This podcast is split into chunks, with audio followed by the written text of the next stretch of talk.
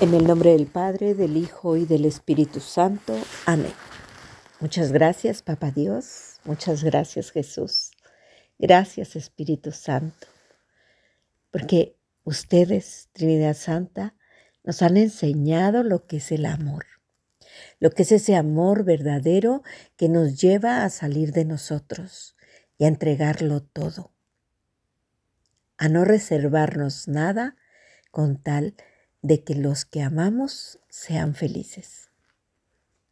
Regálenos la gracia de poder seguir a Jesús con fidelidad, haciendo lo que Él nos dice. Amén. Lectura del Santo Evangelio según San Marcos. En aquel tiempo Jesús entró en una casa con sus discípulos y acudió tanta gente que no los dejaba ni comer. Al enterarse sus parientes, fueron a buscarlo, pues decían que se había vuelto loco. Palabra del Señor. Gloria a ti, Señor Jesús. Queridos hermanos y hermanas, muy buenos días. Desde la ciudad de Monterrey, Nuevo León, les saluda Silvia Valdés en este espacio de palabras de vida. El Evangelio que la liturgia nos presenta hoy es tan pequeño en extensión, apenas dos versículos, el 20 y 21 del capítulo 3 que nos presenta San Marcos Evangelista. Sin embargo, yo encontraba que estos dos versículos encierran una verdad muy grande, que no podríamos medir sino solo aceptar así como es, como un hecho consumado que nos demuestra el inmenso amor que Papá Dios y que Jesús nos tienen y que se realiza por la acción del Espíritu Santo también en nuestra vida. Las tres personas divinas actúan en esta escena y en ella se unen los discípulos de los que nos hablaba el Evangelio de ayer. Pues dicho sea de paso, el Evangelio de hoy es continuación del que se nos presentó ayer. Jesús subió al monte, llamó a los que él quiso, instituyó a los doce, que eran tan diferentes entre sí.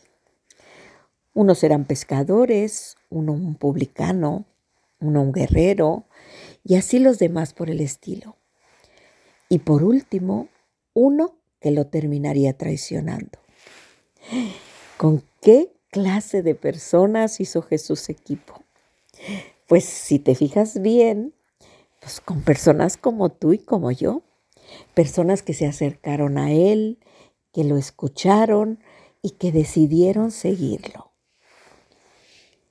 Personas por quienes Jesús había venido, pues como, como habíamos escuchado anteriormente, Jesús vino por los pecadores y los enfermos. Él lo dijo en casa de Leví. Y por eso lo llamó a él también a ser uno de esos doce. Cada uno tenía lo suyo, igual que nosotros. Cada uno tenía sus muchas virtudes, pero también sus muchos defectos. Y Él los instituyó para que estuvieran con Él y para enviarlos a predicar la buena nueva. Los preparó dándoles poder para echar los demonios. Eran un equipo, con Jesús a la cabeza, como el Maestro, y ellos aprendiendo de él. Y sucede que entran en una casa, y hay tanta gente que ni siquiera podían comer. ¿Y esto a dónde nos lleva? Bueno, pues en la escritura se menciona y ni siquiera podían comer. O sea, todos, todos los discípulos unidos a Jesús estaban atendiendo a cuantos se acercaban porque querían ser sanados de dolencias físicas o de los demonios que los aquejaban. ¿Y por qué Jesús no se da un respiro? ¿Por qué los discípulos hacían también lo mismo y tampoco se sentaron a comer? Yo encontraba una razón.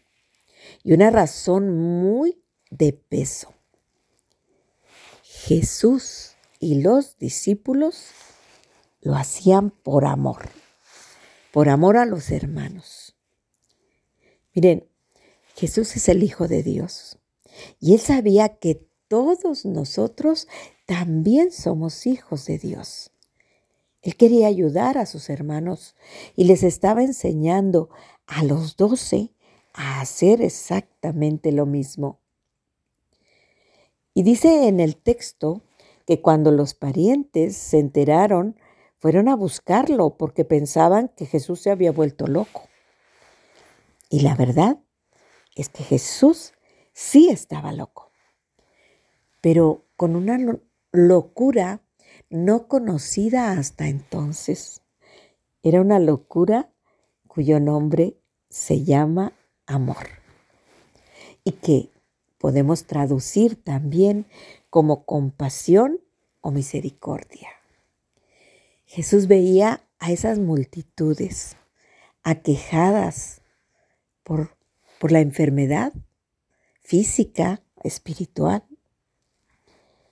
Y él como enamorado hacía lo imposible y tanto hacía que se olvidaba de sí mismo. Porque eso es lo que hace un enamorado por su enamorado. Hasta lo imposible porque la enamorada se sienta feliz, porque recupere la salud, la alegría o las ganas de vivir, si es que las ha perdido. Mira, recuerda cuando tú estuviste enamorado, cuando tú estuviste enamorada. ¿Qué hacías por ese enamorado, por esa enamorada? Hacías hasta lo imposible, de verdad. Yo sí lo recuerdo. ¿Y qué hace una madre o un padre por esos hijos a los que ama más que a su propia vida? Pues lo mismo, lo imposible porque esos hijos sean felices, sanos, que tengan ganas de vivir y de disfrutar la vida y que aprendan a hacerlo. ¿Qué hacemos por un hermano o por una hermana de sangre o por un familiar muy querido? Exactamente lo mismo. Lo que esté en nuestras manos para que ellos sean felices. Y lo mismo hacen las personas a quienes mueve el amor en su trabajo, en la escuela, en el negocio en el que, del que son dueños, en la parroquia, los sacerdotes que aman a sus feligreses, las misioneras, las religiosas, los religiosos. Todo el que se ha encontrado con Jesús actúa solo por amor. El motor de su vida se vuelve el amor. Y es el amor el que nos ha movido a quienes no hemos podido tener hijos a ser padres por adopción. Y es el amor el que ha movido a los santos a darlo todo, su vida entera, por esa misión a la que han sido llamados. Porque solo el amor verdadero te lleva al encuentro de la felicidad real, donde se obtiene más alegría en dar que en recibir. Ni el dinero, ni el placer, ni el reconocimiento personal te pueden llenar completamente. Hay quien se deja engañar por esto, pero termina decepcionado, sintiéndose vacío, utilizado, solo. ¿Dónde se encuentra el amor verdadero? Pues los discípulos nos dan la clave hoy. Se encuentra en Jesús. Ellos lo encontraron ahí. Es el Maestro el que les habló de un reino nuevo, donde el amor es el rostro de ese Dios en quien ellos creían y a quien ellos buscaban. Y es el Maestro el que, al tener un encuentro personal con ellos, los contagia y los lleva al encuentro con Papá Dios que es Padre cercano, compasivo, misericordioso y amoroso, y que nos hace capaces de amar de la misma manera. Solo teniendo un encuentro así, uno puede amar de la misma forma como ha sido amado. Y hoy venía esto a mi mente. Date un tiempo.